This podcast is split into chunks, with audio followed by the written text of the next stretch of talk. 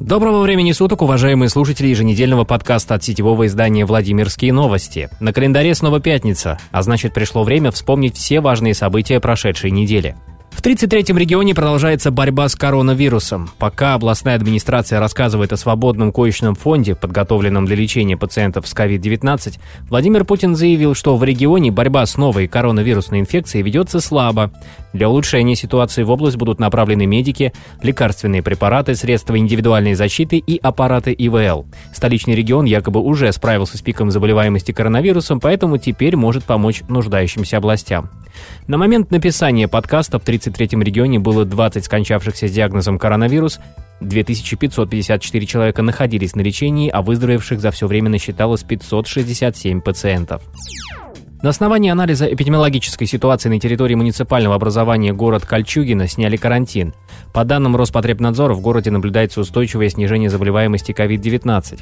Ограничительные меры действовали на территории муниципального образования 19 дней. Город закрыли на карантин 7 мая по отдельному указу губернатора в соответствии с рекомендациями главного государственного санитарного врача Владимирской области.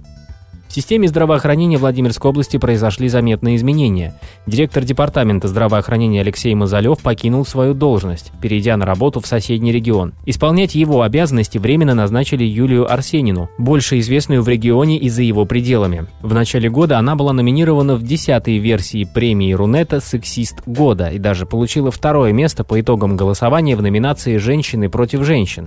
Поводом для такой популярности стала ее цитата о приоритете родов над получением образования для девочек. О том, что девочке важнее родить, причем как можно раньше, Арсенина заявила на круглом столе по семейным вопросам.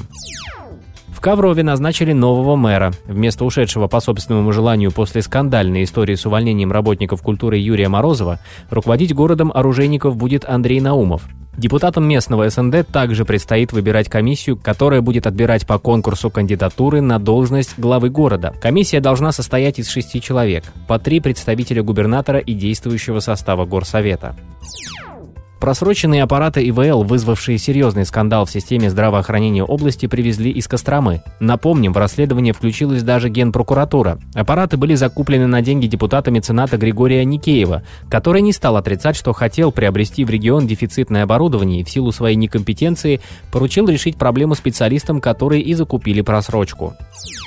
Открытие памятника Суворову во Владимирской области перенесут. Изначально его хотели открыть 18 мая, в день 200-летия смерти полководца Александра Суворова. Монумент уже воздвигли в селе Кистыш Суздальского района. Из-за пандемии церемония открытия ориентировочно перенесена на 27 июня. Купальный сезон во Владимирской области в этом году из-за сложившейся санитарно-эпидемиологической обстановки решением КЧС рекомендовано открыть не ранее 15 июня. Конкретные сведения на этот счет будут размещены на сайтах муниципальных образований. На этом наш подкаст завершен. Другие не менее важные новости вы, как всегда, найдете на страницах сетевого издания «Владимирские новости». Оставайтесь с нами.